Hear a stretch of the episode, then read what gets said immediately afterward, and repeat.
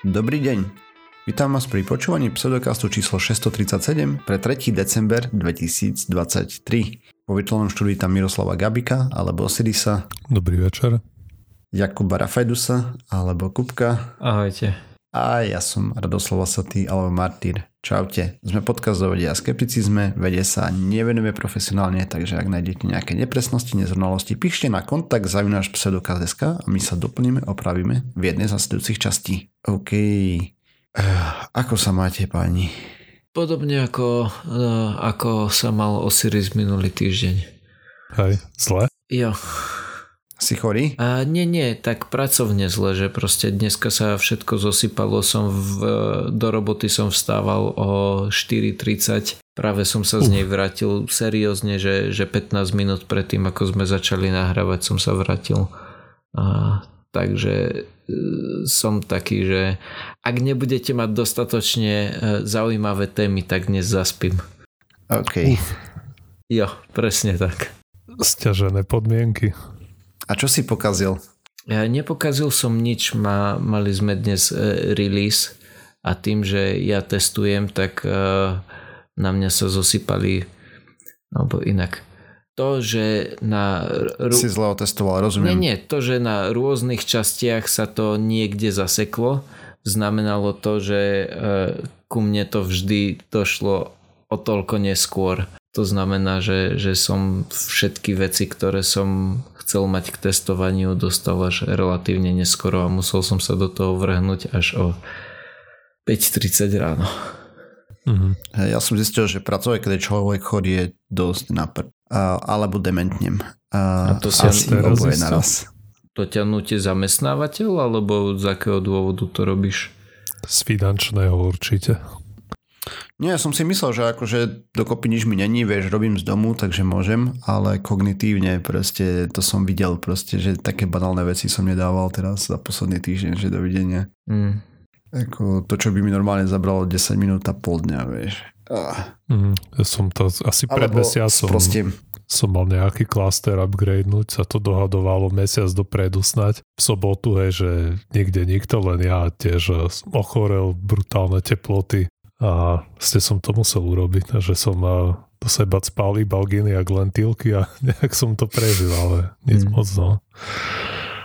Ako mne nebolo, nemám ani teploty ani nič, len proste kašlem, mm. obchatý nos a tak a proste trošku únava. Ale neviem, či ja som normálna vzorka na teploty, lebo štandardnú mám nejakých 35,7 či koľko, 35,8. Hej, takže neviem, kedy mám teplotu poriadne. No keď máš vyššiu ako default, ne? No ja viem, že keď mám vyššiu ako default a neviem o koľko stupňov a tak, ale proste nemal som, vieš, stále sa to tam pohybuje. Tak proste, keď mám, ja neviem, 36,5, tak mám zvyšenú, keď mám napríklad o stupeň viac, tak keď ty máš 35,7, tak pri 36,7 asi by si mal spozornieť. Asi nie, lebo proste telo je tak, kde úplne inde, vieš, kde je problém s bielkovinami a tak proste stále to bude 40. Akože je to zvláštne. No, nič. no akože zahyneš, hej, pri rovnakej teplote, ale akože sa niečo deje, tak uh, vieš, mm.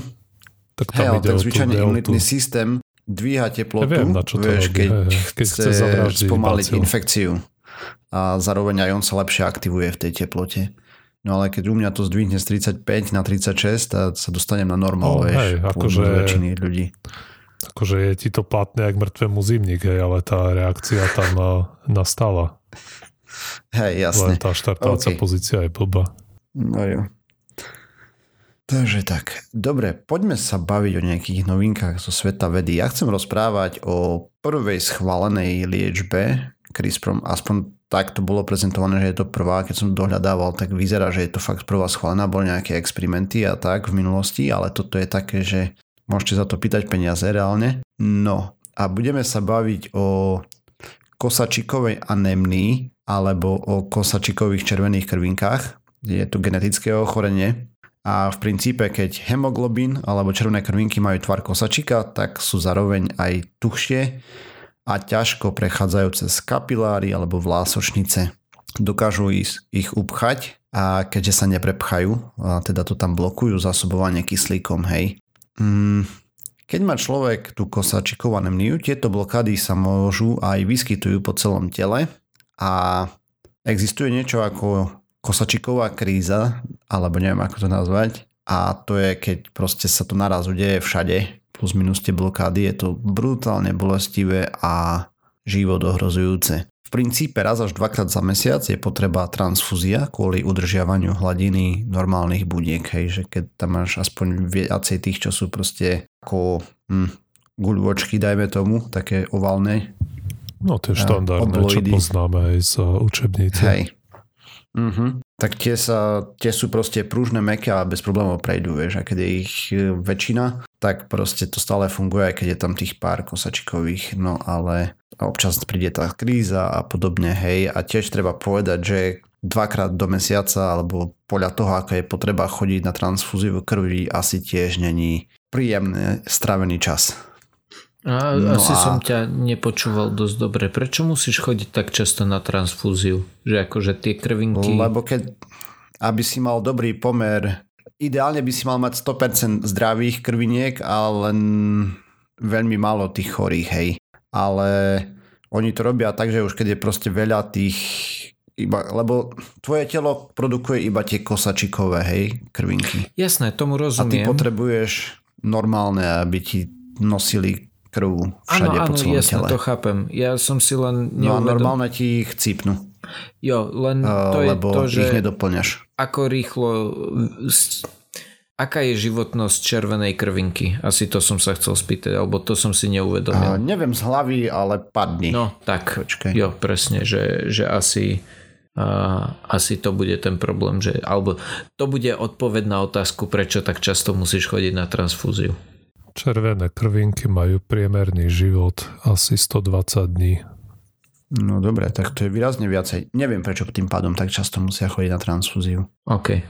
Ale Keby... si niektoré skôr, niektoré neskôr, kto vie, ak to je po transfúzii, či už tam nie je znižená životnosť, alebo niečo si odžili už v predtým, hej, hostiteľovi. Odžili asi v pôvodnom tele. Mhm. hostiteľovi, no, darcovi. ja. Dobre si to povedal. No nič. A pre zmenu talasemia je pre zmenu označenie, uh, súhodné označenie pre rôzne možné mutácie na hemoglobíne. A, takže hemoglobín má 4 podjednotky, dve alfa a beta a každá obsahuje molekulu železa, ktorá dokáže viazať a uvoľňovať kyslík. A viaže kyslík samozrejme pri prechode cez pľúca, keď je obsah kyslíka vysoký a potom kyslík uvoľňuje pri prechode cez iné tkaniva, keď je obsah kyslíka nízky. A beta-talasémie sú náhodné mutácie, ktoré nejakým spôsobom redukujú alebo poškudzujú to tie beta-globinové podjednotky hemoglobinu. A zatiaľ, čo niektoré sú asymptomatické, že proste si to nevšimneš poriadne, že máš, sú aj také, kde potenciálnym výsledkom je znižená tvorba a funkcia hemoglobínu a možná anemni, anémia, teda proste máš málo červených krviniek, hej, tým pádom sa ti ne, nedarí okysličovať celé telo, ako by trebalo. No a tam sa potom zvažuje, že či je to dostatočne závažné na to, aby si potreboval pravidelné transfúzie a ak je to také závažné, že ich potrebuješ pravidelne, tak je to každých niekoľko týždňov, hej. A na celom svete je asi 20 miliónov ľudí s kosačikou, anemniou. Ten liek, o ktorom sa bavíme, a volá sa Casgevy, ek, Exagam Glogene Autotemcel. OK, preklad som nenašiel na to. A je nový liek, ktorý to dokáže fixnúť oba, teda všetky tie mutácie naraz. A tušíte, ako to robí? Lebo... No musí, teda typol by som si, že nejak rozbabre niečo v dreni, nie? Kostnej dreni, kde sa rodia mm. tie krvinky. Alebo ich nejak nafúkne už keď sú vyrobené. No, a vedeli ste o tom, že existuje niečo ako fetálny hemoglobin? Nie. E, ani ja do, do dnes, keď som čítal tú štúdiu, tak, takže dominuje u plodov počas tehotenstva a, a hlavne počas prvých 6 mesiacov života, potom ide na hemoglobin dospelých samení. Takže hem, fetálny hemoglobin má alfa a gamma podjednotky, nie beta, hej. A tento typ hemoglobinu je optimalizovaný pre plod, takže fetálny hemoglobín, proste toto je v plode, ten fetálny hemoglobín a potom ešte 6 mesiacov potom je dieťa žije a postupne sa nahrádza na normálny hej. Takže ten fetálny hemoglobín je taký, že dokáže získať hemoglobín z teda hemoglobín, dokáže získať kyslík z hemoglobínu matky, lebo má ešte vyššiu afinitu na viazanie kyslíka. No, ale keď sa človek narodí, tak krátko po narodení sa aktivuje špecifický gen BCL11A a vypne produkciu gamma jednotiek toho globulínu, hej, hemoglobulínu. No a ten Casgevy robí presne to, že prereže obe reťazce DNA v gene BCL11A, čím ho vlastne vypne. My sme tu už o tom rozprávali v minulosti, že to je obrovský pokrok hej, a že to má veľké, bude mať veľké využitie, že keď prvýkrát vypli a zapli gen hej, pomocou CRISPRu. A to je práve tá technológia, už teraz reálne v liečive. To uvoľní naspäť u dospelého človeka produkciu gamma podjednotiek a teda fetálneho hemoglobinu, ktorý môže opäť dominovať a je zároveň bez kosačikovej alebo tej beta-talasemickej mutácie. V klinických štúdiách teda liečba Casgevy úplne uľavila 28 z 29 pacientov s kosačikovanemniou od bolestivých epizód minimálne na jeden rok. Samozrejme, že budú pozorovaní ďalej a tak ďalej, to sa ešte uvidí. A pri tej TDT vyliečila 39 zo 42 liečených jedincov, tiež nepotrebovali transfúziu aspoň rok. Namiesto toho, že si kožil čo viem, každé 2-3 týždne na transfúziu, tak rok máš pokoj. A sú to úžasné výsledky, je to lepšie ako akákoľvek existujúca liečba oboch chorôb a tieto výhody môžu byť potenciálne aj trvalé, hej, to sa ešte uvidí. Treba dlhšie pozorovanie a tak ďalej. Takže ako prebieha tá liečba? Liečba zahrňa odstranenie kmeňových buniek kostnej drene z pacienta. Potom ošetrenie týchto buniek pomocou Casgevy, aby sa umlčal ten gen BCL11A. Si povedal odstránenie akože čiže všetkých alebo len nejaké vzorky? No ti vyberú kostnú dreň v princípe nejakým spôsobom. Že ti normálne vyhrabu, hej? Ja neviem, jak to funguje presne. Nie, to myslím, že akože, injekciou nejakú, nejakú veľkú časť. ti nabodnú aj zvyčajne, keď to daruješ ne do stehennej kosti alebo kde. Hej, Ale...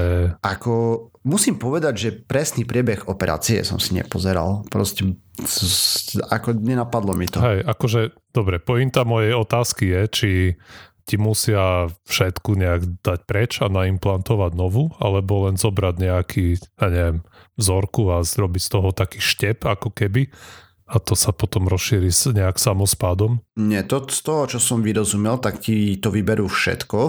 Uf, okay. o, vyliečia to a potom ti to operujú naspäť. Aha. V princípe okay.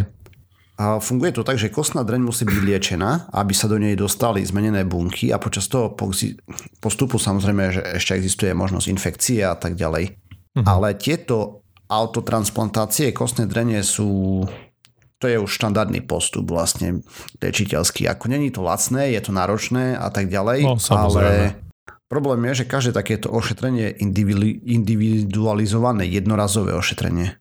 A tým pádom je táto liečba mega drahá. Čo je mega? V UK, teda v Veľkej Británii je cena cca 1 milión libier, v Amerike približne 2 milióny dolárov za liečbu.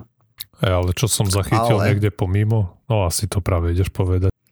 Je to výrazne lacnejšie, než celý život človeka voziť do nemocnice, robiť transfúzie, dopovať ho liekmi voči bolesti. Napríklad ľudia s tou kosačikovanou mniou, hej, proste majú také bolesti, že tam sa používajú kopec painkillerov a tlmičov bolesti, včetne opiatov a tak, hej. A o kvalite života pacienta ani nehovoriť, hej, keď proste z jedného nemáš dvakrát do mesiaca, dajme tomu, navštevu nemocnice na neviem koľko hodín, proste zabere transfúzia.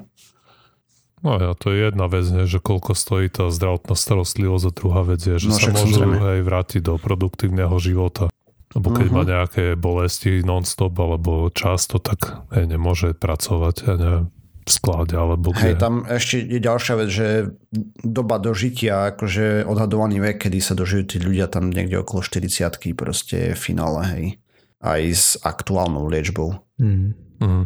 Proste majú výrazne nižší vek. No ale má to aj vedľajšie účinky. To znamená, že zatiaľ to nie je 100%, ako sme videli, hej, že proste nepomohlo to všetkým z tých pacientov. Tak hovoril si 28 z 29, nie? Alebo také dačo. No není to 100%, vieš.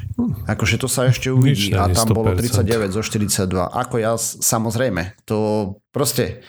No a navyše, takmer na 100% budú mať vyliečené pacientky rovnaký problém ako ľudia, u ktorých sa vyskytuje prirodzene tá mutácia benu, genu BCL11A a teda, že produkujú viac fetálneho hemoglobínu aj v dospelosti. Tam sú štúdie, ktoré ukazujú, že v princípe ako mali v krvi viac ako 70%, tak počas tehotenstva vlastne plod strádal, hej. Mal zlé vyživovanie, vývoj a tak ďalej, hej, lebo proste matkiné červené krvinky mu nedávali dostatok kyslíka. Nedokázal si plod mm-hmm. kradnúť dostatok. Hej, lebo už bol rozkradnutý skôr. Hej. Tak on není rozkradnutý, hej, akože normálne... O, v úvodzovkách, hej. Hej, v úvodzovkách. Proste tá afinita je rovnaká a tým pádom si to nedokázal brať. A ešte tu treba podotknúť, že väčšina ľudí s tou anemniou žije v krajinách, kde si to určite nemôžu dovoliť. Napríklad v bohatých krajinách sa bežne používa už teraz liečba, aspoň v Nature to písali, ktorá sa volá hydroxurea, čo práve podporuje tvorbu toho fetálneho hemoglobinu. Ale v krajinách, kde je to najväčší problém, je subsahárska Afrika, Nigeria a podobne, je to mimo možností zdravotného systému kompletne. Takže toto bude asi tiež len zatiaľ pre nás. A rovná sa bohatú Európu, Ameriku a tak. Ale predpoklad je, že tá liečba časom zlacne, hej. Keď sa vylepší, nájde lepší spôsob, uvidí sa je to lastovička, hej, technológia je nová, drahá a tak, ale proste vyzerá to mega sľubne, fakt. Jo, toľko z mojej strany. OK. A mňa zaujala spravička, ktorá konečne zodpovie na otázku, ktorú si určite všetci kladieme každé ráno pri pohľade do zrkadla. Prečo máme dve nosné dierky? No ja viem prečo. No, povedz. Že keď si chorý, aby sa ti mohli zapchať obe naraz a nevedel Aha. si dýchať aj tak. Aj. Toto sa mi zdá, že má telo brutálne nedomyslené, že ti vie upchať nos úplne. Mm-hmm. Tam došlo k nejakej vážnej chybe pri dizajne. Na druhej Hej. No. strane, keď je ten nos upchatý úplne, tak aspoň ťa to donúti dýchať ústami asi tak nejak OK. Čo ja nenávidím je, keď máš iba tú jednu nosnú dierku, ktorú si vydýchaš takým spôsobom, že, že je, je suchá do zodratia a, a tá druhá je proste plná a nedá sa to nejakým spôsobom zmeniť. To mi príde ako, ako o mnoho horší dizajn ako to, že, že ho mám plný úplne. Podľa mňa dýchanie ústami je úplný pain. Akože ako, celé zle. Ja ako alergika mi to nejak, neviem, som zvyknutý, keď mám plný nos cez deň, tak to vôbec nejak proste to vypúšťam, ale mm-hmm. zvlášť v noci, keď chcem spať a treba, mal by som dýchať ústami, to ma úplne ničí. Toto, že sa ti zapchá jedna nosná dierka, tak to sa dá fixnúť tým, že sa proste otočíš na druhý bok a vydýchaš si druhú zatiaľ. Práve, že nie. Hej. Práve, Aspoň že... u mňa to tak často je, že sa mi to preleje. tak to... Mne práve mm-hmm. nie ja viem, čo myslíš, robím to, ale nie vždy to pomôže. Niekedy to proste ostane a... No, vždy asi aj. Jo. Ale dá sa to trochu popostrčiť o morskou vodou, aj, keď si strekneš mm-hmm. do mhm. nosa. OK.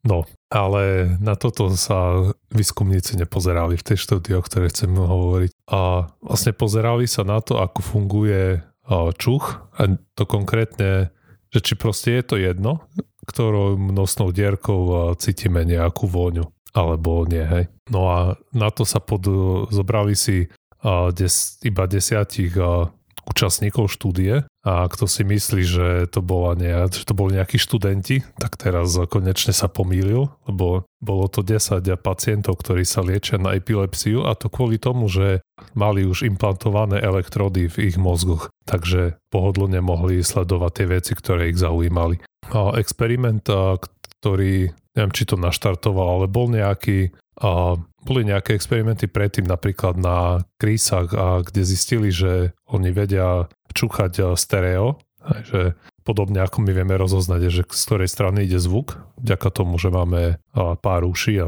a tak krízy vedia rozoznať, odkiaľ ide nejaká vôňa. Hej. Toto možno, alebo zrejme inšpirovalo týchto výskumníkov, aby urobil nejaký podob, nejaký experiment aj na týchto ľuďoch. Takže oni sledovali tú časť mozgu, kde sa spracováva čuch, to je piriformná kôra, aspoň taký preklad som našiel. Vlastne to je to centrum mozgu, kde sa spracovávajú čuchové vnemy. A týmto mm, subjektom aj zavádzali do nosa alebo na striedačku je buď do jednej nosnej dieťky, alebo do druhej, alebo do oboch naraz nejaké zariadenie, hej, z ktorého sa uvoľňovali nejaké vône, tam boli uh, tri druhy vôni, alebo nejaká, alebo kontrolný čistý vzduch. A takisto som vyrozumel, že aj tá hopka zavedenia toho inštrumentu sa asi menila. No a zistili, že keď tá nosná dierka detekovala vôňu v spodnej časti, tak to bolo spracované o 480 milisekúnd rýchlejšie ako v tej vyššej časti nosa. Potom ešte ich zaujímalo, ako rýchlo vedia identifikovať nejakú vôňu a tu sa zistilo, že keď používajú obe nosné dierky, tak neprekvapivo je to vedeli identifikovať tú vôňu skôr. A ešte pozoruhodné bolo to, že keď im pustili tú vôňu do oboch nosných dierok naraz, tak videli, že v tom mozgu tá aktivita boli proste dva krátke záblesky, ale boli oddelené, že nebolo to spracované naraz. Takže to vyzerá tak, že podobne ako Chris aj ľudia majú nejakú, neviem, nechcem povedať, že predispozíciu, ale je tam nejaký možno odkaz na nejaké časy, keď naša nervová sústava alebo tá predošla je tiež takto spracovala vône podobne ako pri tých krysách aj napríklad. No a samozrejme, ako sme už hovorili aj predtým, hej, to v mozgu nič nie je úplne izolované, takže a, znia, možno to možno to má nejakú inú pointu, hej, že sa to spracováva s nejakou odozvou alebo s medzerou. Hm, červie, neviem si predstaviť akú, ale okrem no už, toho, že je to chyba v dizajne. Už teraz, ako tiež si myslím, že už teraz žiadnu, že už, eh, už to nie je nejaké, ako by sme to povedali, nejaké markantné alebo hmatateľné ten rozdiel, alebo, alebo ako to povedať. Ale možno v minulosti, aj v nejakej evolučnej minulosti, myslím, to k niečomu slúžil. Alebo je to proste len artefakt, alebo taká vzniknutá nedokonalosť toho dizajnu nervového systému, ktorý vieme, že hej, má, ja, dali by sa tam nájsť nejaké vylepšováky. Mm-hmm. Mm-hmm. Dali, dali. No dobre. Takže a teraz kedy konečne vyriešia to, aby sa neobchával nos aspoň obe dvierky naraz? Mm. Aj, to je snáď to k tomu prirodzene speje tento výskum. A dúfam, dúfam. Dobre, a týmto sme sa dopracovali na záver tejto epizódy. Ďalšia časť znova o týždeň. Nájsť nás môžete na www.pseudokaz.sk, kde nájdete aj zdroje k témam, o ktorých sme rozprávali. Písať nám môžete na kontakt náš pseudokaz.sk, okrem toho sme na sociálnych sieťach, bla bla bla, Facebook, YouTube a tak ďalej. Všetky možné nemožné podcastové agregáty. A nás chcete podporiť, lajkujte, zdieľajte a napíšte nám na Discord. Čaute. Dovi. Ahojte.